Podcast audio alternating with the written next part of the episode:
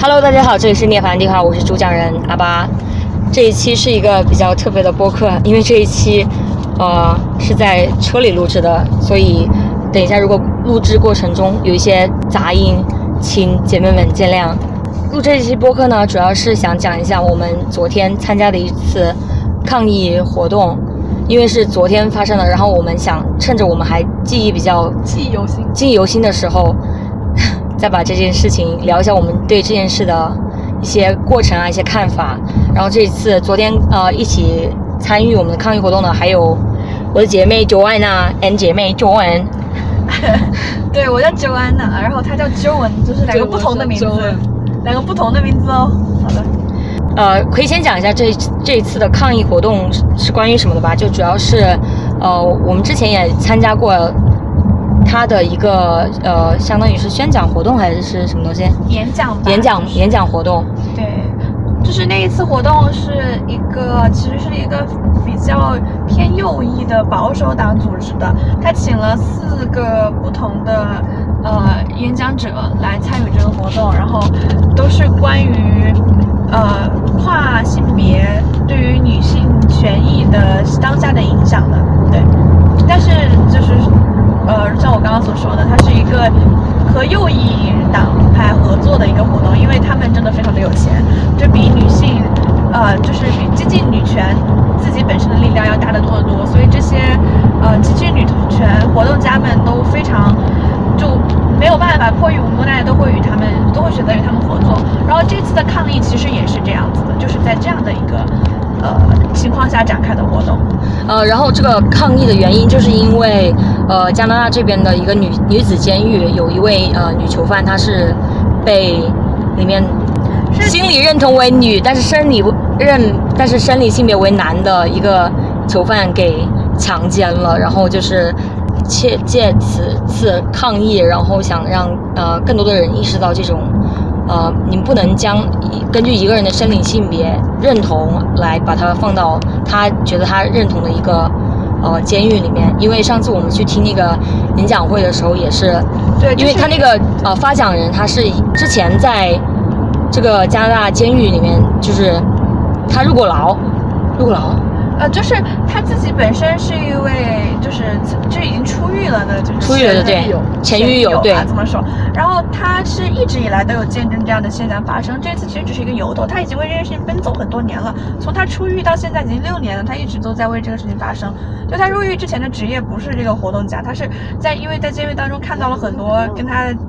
就是她的姐妹们受到的各种这种侵侵害，所以她才会站出来这个样子。而且北美现在这边的法律是，只要你说你感觉自己是女性，你不用摄取任何的荷尔蒙，也不用做任何的手术，你就可以直接就转到女子监狱里面去。而且她在演讲会里面提到了，就是一半。左右的一些就是要求一般以上对要求被转入女子监狱的犯罪者是强奸犯，然后其中还有很多都是恋童、恋恋童癖啊，或者那些带有非常暴力倾向的一些男罪犯。不不，暴力倾向那是另外一个部分，都不包括在那 fifty percent 里面。OK，这百分之五十的只是性侵者，对，不包括恋童癖啊什么那些都是别的，单纯就是性侵犯。然后他们是对 fifty percent，然后。这就很恐怖啊！甚至除了这个以外，就是呃，这个主讲人他强调的一点就是，有的时候他们甚至并不是为了满足性侵，而是只是为了满足自己的暴力的欲望，他们也会想生气，也会想钻这个漏，转钻这个漏洞，然后啊，被转到女子监狱里面去，因为女女性囚犯在生理上就会完全无法更能够纵容他，让他实实施他的这些恶恶行。对，而且他提到了，就是在加拿大有些某些监狱，它是那种小房子的，然后哦，对，相当于四岁以下的小孩，他是可以和妈妈对轻刑，就是呃犯罪行比较轻的，罪行比较轻的，对，对他们在这个监狱里面呃生下来的小孩，就是入狱前就生呃就有小孩了，或者是因为监狱里面有这种生理性别为男的囚犯。被强奸之后，他们生出来的小孩在四岁之前都是可以跟母亲一起住在监狱里面的。然后这样子的就吸引了大量的恋童癖，也想申请转到女子监狱去，这样他们就可以找干一些非常丧尽天良的事情。就是你 Heather 说，就是像那种小木屋式的监狱，它是没有，就是他们日常生活的时候是没有任何监控或者保护。然后那些来巡逻的一些狱警，也有可能就是每一两个小时是来巡逻一次，所以就是有很多一些就是他们会视视觉上的漏洞，他不能不可能每时每刻都在那里去保护这些女女囚犯的人身安全。而且就是他们现在监狱开始发放避孕套，这很可笑。就他们这些人也知道，如果他把生理为男性的罪犯放进来，那他们这些强奸犯就会对女性实施暴行。但是比起拒绝，呃，这种政治正确的行为，比起拒绝让这种声声称为呃女性，但实际上是男性的，就是全身下的男性器官都完好无损的这种人进，他们就更愿意跟女给女性这女性劳犯发避孕套，这是不是件很匪夷所思、很恶心的事情？就他宁愿去压迫那些本该不应该接啊接受这些暴行的人，也要去维持这个所谓的政治正确，让这些人进进女子监狱。而且这样就相当于他也把法律的那个惩罚程度放轻了，因为那样的话，相当于是就是监禁强奸犯的失去了他的法律意义。是的，对对对，而且就是像之前我们也说过，发起人吧，他自己说，就是除了强奸犯以外，还有很多非常，呃，非常恶劣的，就是非常恶劣的男罪犯也被放进女子监狱里面。而女子监狱里面，你知道，就是重罪啊什么的是很少的，绝大部分就是轻罪反正。他所以他所以当他的申请被转到女子监狱里面，其实某种意义上来说是一种减刑。对，而且就是，呃，在那个演讲会里面，他说了，就是有些人会提议说，那为什么不给这些，就是那些跨所谓跨子的一些罪犯单独设置一个监狱呢？然后这种哦，因为他们不接受，对。对，就是这些声称为女性的男罪犯，他们不会接受，他们不接受任何的这种所妥协，他们只，他们就是全心全意的想要，呃，进到女子监狱跟女性同吃同住这个样子，就是很恶心。对，而且整个的那个 trans movement 就是关于，嗯，他们让他们产生自己一个意识形态，然后逼迫别人承认，那是他们从中获得快感的一种方式。就是只有比在别人眼中，他这得到了呃肯定和就是相当于支持，那样的话才满足了他们本来的企图，然后他们不是不会妥协的。然后与此同时呢，你知道，就是自我认知为男的生理女性囚犯，他们声称被转到男性监狱之后，却只是呃被隔离起来，在男性监狱里面单独有开了啊、一小块地方给他们住。为什么呢？因为这些人也知道他们不能够放生理性别为女性的人进男子监狱，这就很可笑。你知道女性的生理呃。就是生理女性，上跟男这种现现代社会下的生理男性是没有办法对抗的，所以你不能够把这生理为女性的所谓男罪犯放到真正男监狱去，但是你却可以把这些真正罪大恶极的这些男子男呃声称自己心理性别为女性的生理男性放到女子监狱去，真的很恶心，就是真的太双标了，太恶心，这就是这种厌男社会下面男权对女性女性的。的一种，就是淋漓尽致的体现，可以说是。对，而且上次的那个会议，有一个他的女儿，就是和 Leah Thomas 竞争的一个呃游泳队员的哦，Leah 母亲 Leah Thomas 就是那个特别有名的一个，呃，他在男子游泳队什么二百多名开外，就300多名三百多名开外，而且是校队都都是替补那种，好像是。然后结果一进，呃，就感觉好像是比赛之前几个月开始服用激素，然后一进女子比游泳比赛就拿了第一的那个。对，然后就是其中有一个和 Leah Thomas 竞争的一个女游泳运动员的母亲也参加了那次会议，然后她提出了一点，就是为什么这个呃这件事情是多么可笑，就是因为相当于是所谓的性别认同身份标签，它是关于外表和穿着啊那些打扮啊那种外在的东西，而他们偏偏挑这个体育竞赛和就是监狱就是司法系统这两个来钻他的头钻他的空子，可见他是多么可笑。哦，还有这个就是我之前是忘记是在 Women's Voice 还是 WRN 的一个播客里面提到关于转移罪犯的问题，他就说，其实大部分他们说生理认同为女的那些男罪犯，他们在出狱之后都并没有坚持认同自己生别为女，是生认同性别为女，就是他们打着这个胯子的幌子，就仅仅只是想把他们自己转移到女性监狱，然后去去迫害那边的女性而已。对，因为就是男性抢占就是全女空间是历史从就是从古至今一条对肯定的一个事件。对，然后呃，基本上就是背景故事就说到这儿，然后我们讲一下我们在那个抗议的时候遇到的一些事情和我们的感受吧。首先就是我个人有一个感想，我们三个人都是这么觉得的。当时发传单，所有人注意到这一点，就是绝大部分接下我们传单传单，甚至认认愿意认真听我们说话，甚至主动找我们聊天的人，都是男的。大部分都是对，男的百分之八十的人都是男的，你可以说是，甚至很多女性，她跟她们的男性伴侣走在一起的时候，那个女性会离我们很远，然后她的男性伴侣会伸手来接下我们的传单，就很离谱。就是我当时就，我不知道为什么，就是又气又伤心的感觉，就跟我身边的其他的，呃，一些。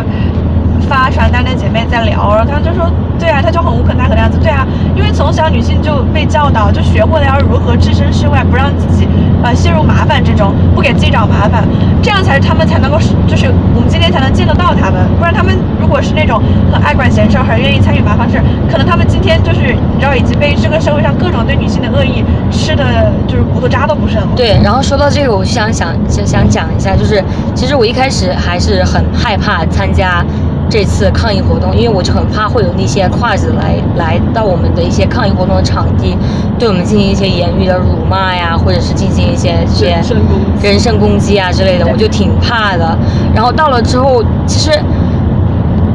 整个活动下来，比我想象中的要好很多。大部分人给的反馈也都还是可以的，就是有一些小小的插曲，但总体上还是反馈都还可以。就是很，你回头发现，你能看到到绝大多数人，他们要么是不关心，要么是不知道。不知道，对对他们就不知道这件事情。对，要么就是不关心，不想不想就是参与到任何的这种冲突之中。对，但是我接着刚才就讲的，为什么这次比较顺利呢？我觉得很大一部分，呃，一定成分上是在于组织者他做了充分的充分的准备。就首先他们这个地盘好像是在护人类权益，就是包括女性和男性权益的一个机构的楼底下，所以那块地方是这个游行是合法的。然后我们的抗议一段时间就是有警察骑自行车的那种警察过来问话，但是因为有很多非常有行动力的女权，跟他们就是相当于是，嗯，跟他们会主动跟他们讲沟通跟他们沟通，跟他们讲就是我们这个是合法的，然后也是为了就是，呃，保护市民的一种呃，就是一种企图吧。而且，甚至其实就像我开头说到的那样，就是我们这个活动的呃发起人他自己愿意跟一些极右的组织合作。我们当时的同时就是全都是女性嘛参与者，然后呃当然不全是极极女权，这里边包括发起者他本人是一个异性恋。呃，但是当然有很多一看就是女同的，但是有还有的还有甚至还有我们所谓的男宝妈，就是大家都是因为各种各样的原因聚集在这里，为了哦达到一个共同的目的。还有一个我想说的就是，就是关于年龄分布，然后就发现到场过去的，就是可能二三十的一些女性真的很少，就大部分都是对，四五十往其实只有我们上走的。四个大概是三十岁以下，对对四十五十。对，我继续我刚刚说的话，就是说，就是我们这个发起人他就是他是一个活动家，他现在就是专门应该就是干这个的。他之前入狱前的经历不是这样的，他是入狱之后这这么多年一直以来都为这个事情奔走，然后他很他就是愿意，就是我觉得我有很感慨，就是大家为了达到自己的政治目标，就不得不做出一些取舍。他愿意去接受一些呃极极右媒体，真是很极右的那种，在 YouTube 上面很有名的一个极右保守的那种呃 YouTube 频道的采访。像其他的很多参加这个同样参加这个抗议的人，包括我们几个都。看到他那边录视频的时候，甚至会刻意绕过他，不愿意入境，因为这真的是一个很臭名昭著昭著的一个频道，但是就没办法，就是你看那个发起人，她身为一个女性，她却在那边跟他们聊这些，就感觉就还是挺感慨的。就是我觉得有时候政治啊，包括我们在这边生活，就是投票、选举这些东西，它是一个很复杂的东西。不是说那么你知道，就是没有所谓的理想的。你为了达到自己的目标，你确实得做出一些取舍。特别是在今天这个左右党派、左右党派都吃女人的世界里啊，对，对，哦，就是哎，W.L. 人有一个很经典的话，就是说北美政治，呃，无论是左，无论是右，除了分离主义、女权之外，都是呃男权，就是就是所谓的 male dominance and entitlement。左左派是想让所有人一起吃女人，右派是想把女人关在家里自己吃女人，就是这样的差别而已。对对对对，我就是还挺感慨的，因为我们全程，就是你知道，跟我们在那儿抗议的人有很多，甚至不是在我们看来可以在现实生活中其他方面完全就是跟我们特别有矛盾的人。对，就包括有一个男宝妈，他在现场就是 对哦就是你这么说吧。对我就是其中呃呃遇到了一个男宝妈，他就跟我说，他说为什么这些，因为呃啊前提提到就是游行过程中走过了一个非常年轻，但是很明显看起来是胯子的男的，然后他就来跟，因为我当时站他站他旁边嘛，他就来过来跟我聊了一下，说为什么这些年轻男性会选择去做跨子，因为他说他说因为他们的人生就是很失败，得到的机会也不多，所以他们想借此成为跨子，成为一些就是 less privileged 的 class，去得到更多的一些就业机会。然后他说他的儿子就是一个很普通的年轻白男，他就得不到很多机会。当时我就在那里，我就觉得很无语。我说你你在我一个。我首先我我足以都不是白人，我还是一个女性啊、再还有我性取向我也不是女，我也不是直的。再一个，我是一个最边缘化的一个人群里面，你来跟我说一个年轻白男没有多少机会，我觉得有点无语。用了就是那个后现代里面的一个概念叫做 intersectionality，就是他通过那个分析，然后说哦，现在是因为他的政治是开始多元化了，开始照顾所谓的呃就是被压迫或者说被边缘化的群体，然后所以白男他失去了就业机会。然后我对觉得这个因果关系非常的可笑。这个对这个因果关系非常的可笑，就是所以你看我们的人群里边也有这样的人，他的儿子让出群里，但是因为他们这么多年来理所应当享受的特权，把特权拿走，让众生平等，就是在压迫他的儿子了。Oh、great，我只能这样说。其实这个也没有让呃众生平等，只是说让男的更平等。哎呀，就是理想一点嘛，我们就说为了让就是理想一点嘛，就是自由派还是说是为了让大家更平等一点，是吧？对。但实际上是确实上各个阶层、各个种族里面的男性更加平等，嗯，女的就在说。但是反正你就看出来，我们这个群体确实是非常的乱七八糟，什么人都有的，对。甚至有一些女性她是女同，但是她不会觉得自己是积极女权，啊，说这个这这这次我在活动里没有没有遇见到。有有有有有的有有一个哦，我没我没聊过她是一个非。常非常激进的女性，但她说她不敢不敢声称自己是激进女性。她说是她在了解还是什么？对，是的，是的，但是我我就认为她是迟早的，对，我认为她是迟早的对。她这个英语里面的英语是有个词叫做 red leaning，就是相当于是在往这边偏向，但是她没有哪里主意。但是我我其实是觉得，在国外成为一个性别分离主义的女权和激进女权是相当是比国内要难很多的，因为其实我今天在跟 John 还有呃俊两个人都在说，就是国外这边女权男真的非常的多，哎，而且。很多女权男是比我在国内认识的非常多的自由女权都要女权的多得多的，都更要经济的多的。包括我的很多教授啊，就是属于你跟他们聊一些很浅显的，就是比较嗯，也不是说比较浅显吧，就是一些知识性一些很多很多很多的女权问题，他们的看法会跟我是完全相似。完全相同的，就是这种程度的，所以我觉得在很多生活层面，只要你不触动到那种最极端、最极端的话题，其实你是完全可以跟男性共同相处的，在这个社会里边，就不像中国，真的是我感觉跟很多男的就是三句话都聊不下去，三个字儿都聊不下去，就是一开头口我都想就想打人的那种程度。啊对真是对，在在这边就是温水煮青蛙，特别喜对欢。对对，说到这个，就是我跟 Joan 也是参加过几次，就是线下的一些积极女权的一些见面会，然后我们就普遍感觉他们这边就会普遍的更加温和一些，只能说就是可能大环境下。这边呢就可能会稍微好一点，但是也并不能改变他们呃吃女人的一些目的，只是说他们会包装好了再吃你，但是 at the end 还是会用各种方法来剥削你。而且确实就是你知道，其实是一定程度的女权对男的来说是好事儿呀，他们不用再就是对吧赚钱养家，对，嗯，这对男的来说是很好的事情，他们是很乐于接受的。对，而实际上，真正的母系社会对男的也是挺好的呀，就是所以他为什么灭绝了？呃。当然，我我对我对这个母系了解这是个另外一个这是对，这是另外一个话题了。对我对，我是觉得，如果女性母系社会要再重头来一次，我们绝对不能再重蹈这个覆辙。哦，对，然后继续说吧。然后还有一些感想就是，对我们甚至在那边发传单的时候，很多女性她会低头。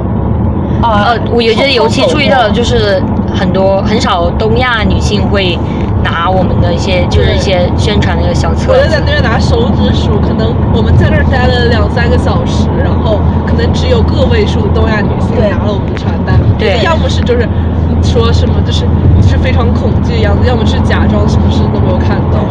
而而且你知道就是很不一样，因为我们那边甚至有一个口音应该是斯拉夫民族或者东欧的呃白人男性，他路过的时候特意过来跟我们说一句，他觉得。是他没有加拿大公民身份，他无法投票为我们改变任何事情，但他很愿意去了解这个，然后从我们这里拿了传单，然后说我他可以可以听我们讲一下吗，然后我就跟他讲了，就是我觉得，就我真的就是是觉得女性，大家可以做到像这个男的一样吗？就是我一点都不想跟他说这些，但是我就是很感慨，真的很感慨。嗯，说到这个。我就想说一下，就是我我参加的一个感想，因为我就是觉得 Joanna，她就当时在发传单的时候，她就非常的呃积极，她就会主动的去跟大家就是说呀，就是去说那些口号，然后在其中我就记得大家会一起喊口号，然后当时我就会觉得，我也不知道，就是感觉有一种耻感，然后会有一种恐惧感，就是可能是一种文化的原因还是什么，就是我就让我感觉我就。不敢去放声的去喊他这个口号，我也是，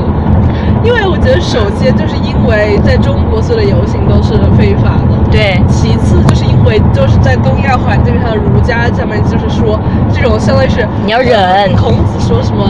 真善人就是什么什么邪僻是觉悟问，大概是这种感觉，就是说啊，碰到这种看上去有什么争执、有什么疑问的问题，就是你作为一个东亚的儒家传人，你就立刻躲开，不要关心就好。其实这就是统治阶级用来的一种愚民政策。对，就是刺少人人先学，那那人民的力量就永远无法团结起来，无法对统治阶层形成威胁。就是这样子，所以而且对女性的教导也是这样的，对吧？自扫门前雪，不要去关注其他女性家里的家暴，这都是家里的事儿。就女性的这个力量就永远无法被聚集到一起，形成一股对当权者有威胁的力量。而且接着刚才钟老师讲的那个，就是说有很多，就是比如说少数族裔的男性，还有包括一些，比如说看上去穿着比较，就是那种像说唱家，或者说像就是骑那种电动电动那个，呃，好。单租了车，scooter，scooter，那是滑滑车、滑板车、滑板车的那种。他们是相当于是他们在无论是他们的生长环境也好，还是就是因为他们成年之后接触了那些流行文化也好，都让他们成为一个相当于是有反叛精神，然后面对所谓的就是就是所谓的权力机构给他们对权力机构给他们的一些就是决做出的决定，他们都保持一种怀疑态度。但是这一点就是东亚女性。其实东亚女性，其实街上的女性都是这样的，对。但是但是我就注意到一个现象，就是就是像那种单独走过来，然后服美意程度不是很深的女生，大部分就是会拿我们这种宣传小册。还有很多年龄比较大的女性会愿意拿。然后还有就是有看到有一个黑人女性也过来问我问题。啊，对对对对对。还有就是两个好像是有点像 Latino 或者说像那种南亚的那种族裔的。呃，对，我觉得两个拉拉丁美裔的女性拿了很多，拿了很多。对对对，然后他们也过来说，哦，this is ridiculous，就是有两个朋友，他们就一起讲。对，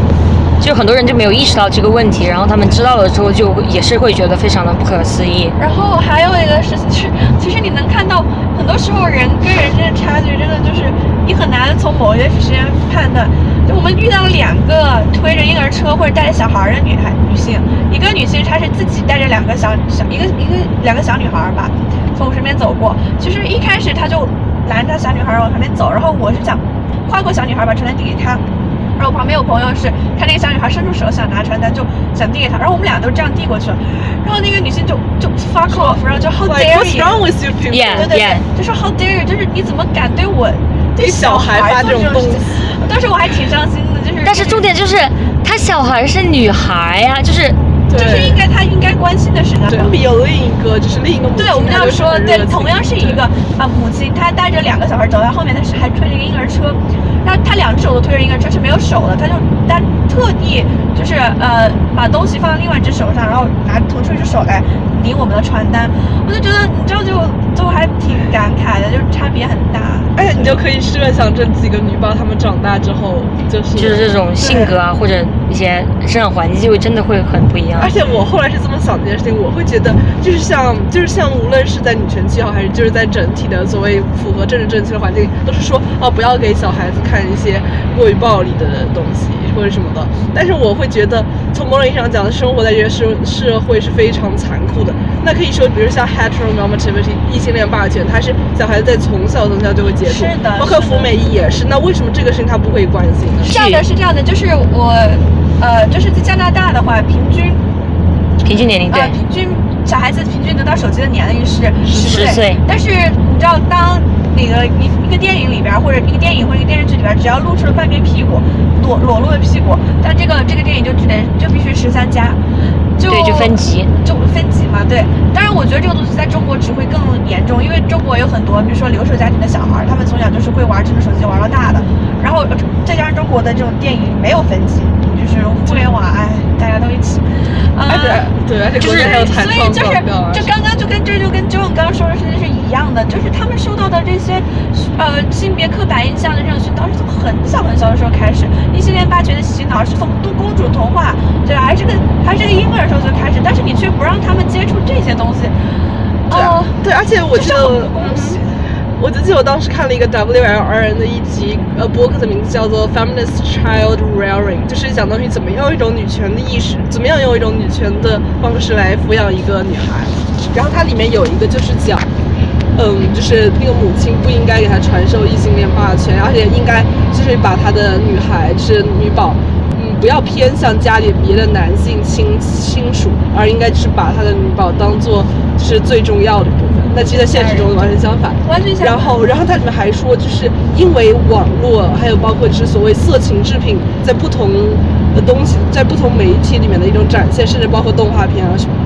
然后，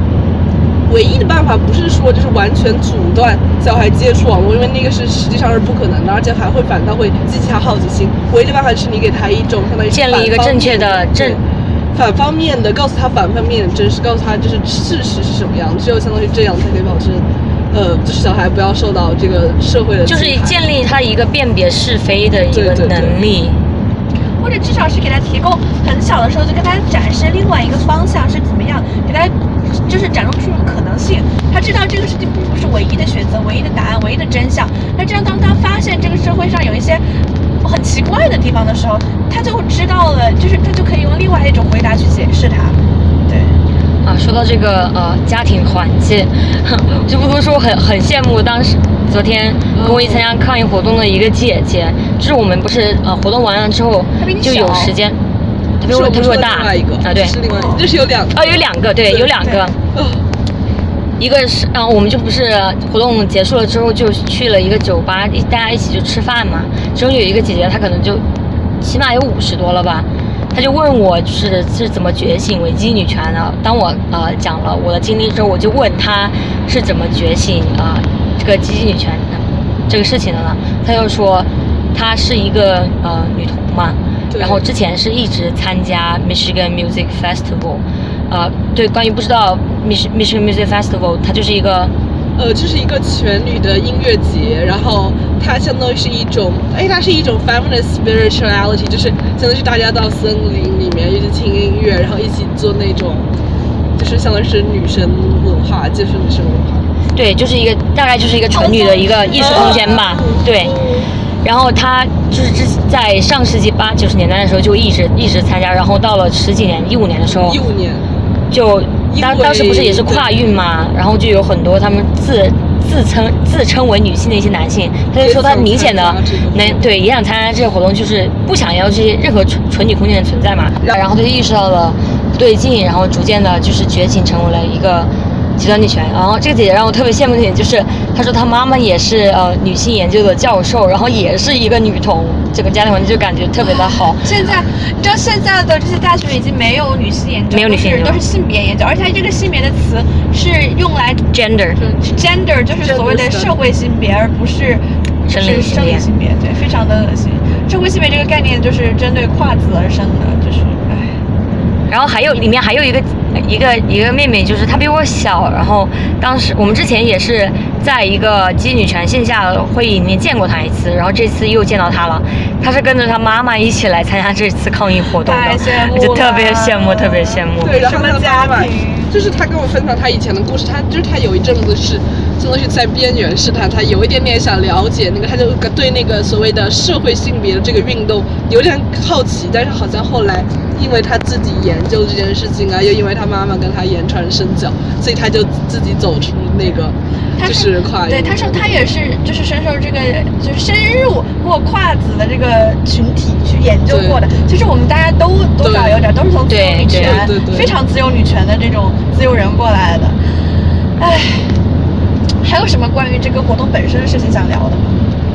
嗯，啊，对，其实我有一点想说，对我发现大家都特别内向，特别文静，就算能啊是的来抗议的人，怎么都那么内向？我天！没有，但我觉得有几个就是年纪比较大的，然后还好就看着台上头，他们就还，但是也不是很，你知道，就是我难以想象全场吼最大声居然是我。哦，那是，那对倒是。，我我这我算个啥呀？我就是但是你做的很好，你就是真的是做的很好，就是不是后来活动结束嘛，然后我就在跟旁边其他其他几个姐妹在聊天，她们就说，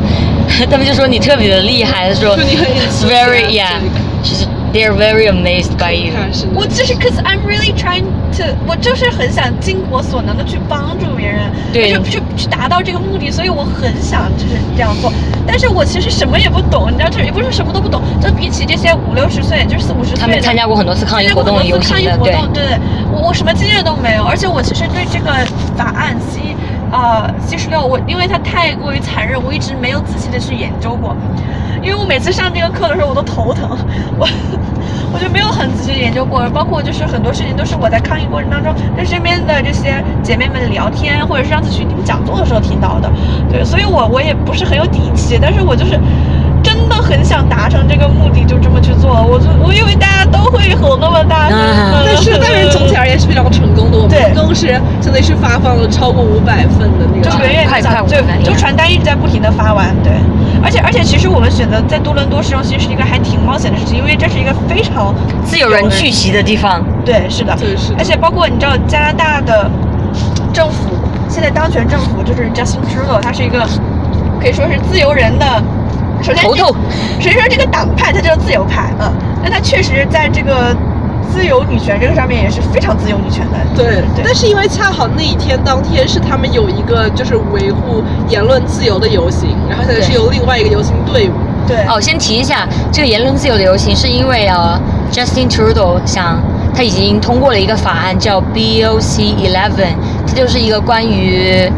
inter internet censor censorship，就是关于跟国内差不多吧，就是说如果你说了什么他觉得你不好的言论，他可以把你删掉啊，或者是这是犯法。然后当天也是一个关于这个的游行，也是在多伦多市中心有发生，然后我们就当时就 hype each other。但是其实这个游行，呃，对于我还有就是包括我们在现场一些另外一个年轻的，就是当地的白人女生来说，都是相当难为情的一个游行。就是我说的是一个自由的游行，因为他们是非常臭名昭著的，就是就是非常的右翼保守群体，然后他们其实是呃。你知道，就是 anti-vaxxer，就他们这个组织之前是反疫苗的，然后反疫苗那个呃游行在这边已经几个月了，啊对非常的离谱，对，非常的离谱。然后不知道大家有没有听说过，加拿大这边之前有一个卡车抗议游行，就阻阻挡了美加边境，这是在整个北美这边非常轰动的一个事情。甚至我暑假的时候去欧洲玩，欧洲那边的小伙伴还问我，就是关于这个事情怎么看。我说加拿大什么事儿屁事儿没有，一出事儿就这种事儿让你们给知道了，哎，这无语。就其实很不愿意，就是跟他们。呃，可以说是被混为一谈。但是你知道，在在想要达到你的政治目标的时候，就是所有呃，我们这边所有的这种抗议群体，就是更有经验的这些，都会把我们的标志转向他们那一边，因为他们在马路上，然后我们是在马路边人行道上的。而且我们也会走到那边给他们传单，因为他们是默认支持我们，因为他们是反那个 trudeau。对对对，所以他们也都反他们都很乐意。接受我们传单，他们每个人都拿了。每个人都拿了，对，而且有的人还会就是拿他们的喇叭不替我们说话，对，对，所以就是你就感觉真的就是呃，敌人的敌人就是朋友吧，就是为了达到自己的目标，大家这就种政治。对，这就是政治啊。哦，说到这个，就是说你说那个卡车的事情，然后我就想想想说一下，就是我来也是最近才意识到了，加拿大真的受美国影响太大太大了。就是不是美国前段时间那个堕胎案嘛，然后我这这几个月我就非常的经常的在在多伦多市中心就会看见很多说什么什么堕堕胎对反堕胎的一些标语，说什么堕胎是伤害生命呀、是违背上帝的意愿呀、就这种这种东西东西的，我就觉得啊就很无语啊，大家都是没有脑子吗？哎呀，就是。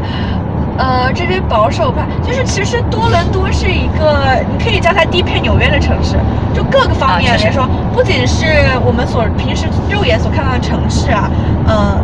还有就是人口结构也是一样的，就是你在温哥华那边是看不到这么多保守党派的，然后它的在多伦多的话，就是你会更直观的看到一个极端左一个极端右翼的碰撞，然后呃，我因为我前段时间看了一个片子叫《Unorthodox》，就叫非东，就是非东正，它讲的就是东正教，就是犹太里边极端保守的，就是他们从小男性和女性都不被不能接受，呃，就是政府这边给的教育都是接受他们自己族里边的教育，然后女性大概十六七岁就会结婚嫁人生子这个样子，然后。呃，非常极端保守的一个教派，头上会戴一个很夸张的头饰，他们的男性。然后我前段时间跟俊老师看了，俊老师说他没在多伦多看看到过，但是我看到过好几回。就他们会进进行他们族里的那种仪式，然后他们就会戴上那种穿很传统的那种长的西装，然后上面戴一个那个头饰，真的很大很夸张。就像教皇那种。不是，是一个黑色的，我回去翻给你看。就是它的 Orthodox Orthodox 的那个背景是纽约布鲁克林，但是我在多伦多的街头可以看到，呃，看到过非常多这样的，我就让我再一次感叹，其实就是纽约跟多伦多是非常相似的。对，讲回游行，嗯，然后提到我们分发册子的人群里面有一个例子就，也算是里面一个小插曲吧，就是有一个女女生女女性，她就直接走过去让我们 fuck off，就她直接说竖中指，就是竖中指，然后还跟说我们非常的暴力，因为我们伤害了她跨子朋友的感受，可是我们什么都没有做，我们什么都没做呀。真正的那些伤害或跨子的反跨人士都是男性，而且都是保守主义、保守党派的男性。而且当时有一个姐妹，她就立刻就是反驳，她说：“哦，你让你任由由男性在监狱里强奸女性，然后还就是让那些女性接受那些暴力，你才是暴力的暴力的那个她就对当时这样反。对，你说你的跨子朋友受伤害了，那那些她只是被感受受伤害了哟。对那些被强奸的女性呢？对，然后他就很神奇，就是有一个。就是还有一个人是拿了我们的传单，然后之后读了，然后把它还给我们，说他说我不支持这个观点。对然后当时那个咱们也就非常反驳他，你怎么可以不关心这个话话题？你也是女性啊，对就是你也是女性，而且而然后我我会跟他们说，就是有时候我会跟他们说，就是嗯呃就是 any of us，就是我们当中任何一个都极有可能就是都有可能进入女子监狱啊，对吧？因为我们一旦犯罪，我们进入就是女子监狱。他们说啊，那就不要给我。那就不要进监狱就好了哎，请问那些想进监狱的人，那些进监狱的人，他们想吗？这些从小就受到迫害的，他们没有走投无路的那些人，对他们是想对对吗对？那些反被被老公虐待了十几几十年，然后终于忍不住反杀他们了，然后所以进监狱，其实他们想吗？这个事情就让我觉得很恶心。对对对作为一个女的，你怎么嘴里面说这样的话？啊，那个是男的说的。有两个，有好几个，哦好的好的说这然后个话有然后我觉得就是，而且很多东亚女性她抱怨的是，她会觉得其实在这边就是西方的一些监狱系统也是见不得人的事情，就是她完全不会考虑，她是觉得我高高在上，我永远不会接触那个社会的灰色黑色地带。对对对但其实像我觉得这个是这点是相当于是白白人女性，她们可能知道啊，就是你进监狱，你就是就是相当于是一种 just 就是司法系统就这么运作的，你如果进监狱，这也是一个理所当然的事情，就他们没有对这件事情有那种瞧不起啊，或者对就是羞耻的那种态度。但是我怀疑，就是这个话题为什么很多东亚女性她们不关心，就是因为她们本来觉得监狱就是见不得人的事情。对对对，然后说什么监狱就是活该。对进监狱的人也是就是不应该拥有什么基本人权。但实际上你知道，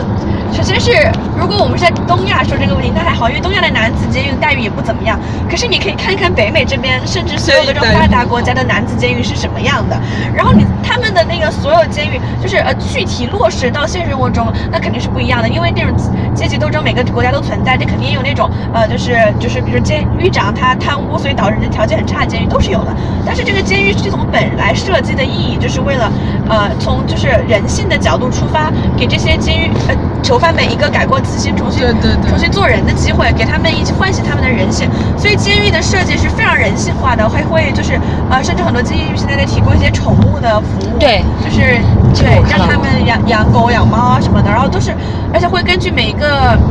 就是就是他们犯下的罪行的不同，给他们有的是有的甚至会把它放在社区中心，让他们多跟周围的一些就这个社区进行一些呃融入。就在把他们释放之前，会让他们跟这个社区有一定的这种联系，这样能确保他们离开监狱之后不会完全的饿死在街头，或者就是再次犯罪，所以再次进去。呃，就是你可以看出这个系统的设计都是就是这样的。如果你是在东亚，你整个设计就是像我说的，就是罪犯就应该死，就会考虑这么多人性化的东西。那也许这个东西是不必要争取的。可是，在现实生活中，你睁开眼睛看，就会发现北美这边的男囚犯的待遇那是可以说是相当的好，很多时候，至少这个系统设计出来是这么考虑的。就是说，实际上呢，肯定是有很多那种男囚犯的监狱待遇也是非常差。但与此相比，你看女囚犯的待遇是什么？就是我们之前也有呃听过一个在女性监狱工作的一个，应该是狱警女女狱警就说了，就是这边的呃女性监狱的那个物资总是得不到充足的补给，本身就是跟男性监狱比待遇是有差别的。呃，然后说到这个，那那一些人说了，你你就不要进监狱了就好了，我就，然后昨天晚上我也在想，然后就是说，现在是问题就是，只要一个男的，他他觉得他是女的，他就可以进女洗手间，他觉得是女的，他就可以在。就是在女性运动里面去参加竞赛，那你总不能跟他们说，那你不要进女性公共洗手间啊，那你不要参加女性运动啊，那你就是这是说不通的呀，你总不能说就直接让他们不去那个地方了吧？就是本来就是属于我们的一一块地方，那我们为什么一定要把它让给那些男的呢？而且而且就是我要说回之前说的那个点，就非常离谱的是，他们知道不能把就是心理认同为男的生理女性放进男性监狱，因为男他一定会被强奸，一定会被暴力对待。但是他们就可以把这些罪大恶极的男罪犯放到女性监狱去，我觉得这太可笑了，这简直就是特别双标。整个跨呃跨性别运动其实跨运动非常的双标，针对对，它就是因为它里面的瑕疵太多，里面就是自相矛盾的地方太多了，所以它几乎已经变成了一个宗教，就有点像邪教。就有点像圣经里面有些圣经也是邪，就是基督教也是邪教，然后然后就是它所有的就是因为宗教里面所所有为什么宗教它广为流传，为什么它被统治阶级利用，就是因为它里面有太多自相矛盾的点，太多谬误的故事。然后就比如说像基督教里面所谓夏当，就是什么夏娃是亚当的骨头变的，然后还有什么这里面有什么各种就是圣就是各种什么圣女，就后来被分为圣女，然后和耶稣有什么什么关系，然后好多好多就这样的故事非常多，但就是因为它恰恰它宗教体系里面这种滑稽的故事不可理喻的东西太多，所以它整体看上来反倒变成一个融洽的邪教。然后像我觉得跨运完全一样，是当一切都没有无厘头的时候，它整个看上去是一个自洽的。这个然后还会有很多人相信就是我就觉得就是嗯我就无法理解这个事情。嗯关于这个活动本身大家还有什么想说的？好像没了。没有了好那就到这里吧。呃感谢大家收听这次播客。拜拜。拜拜。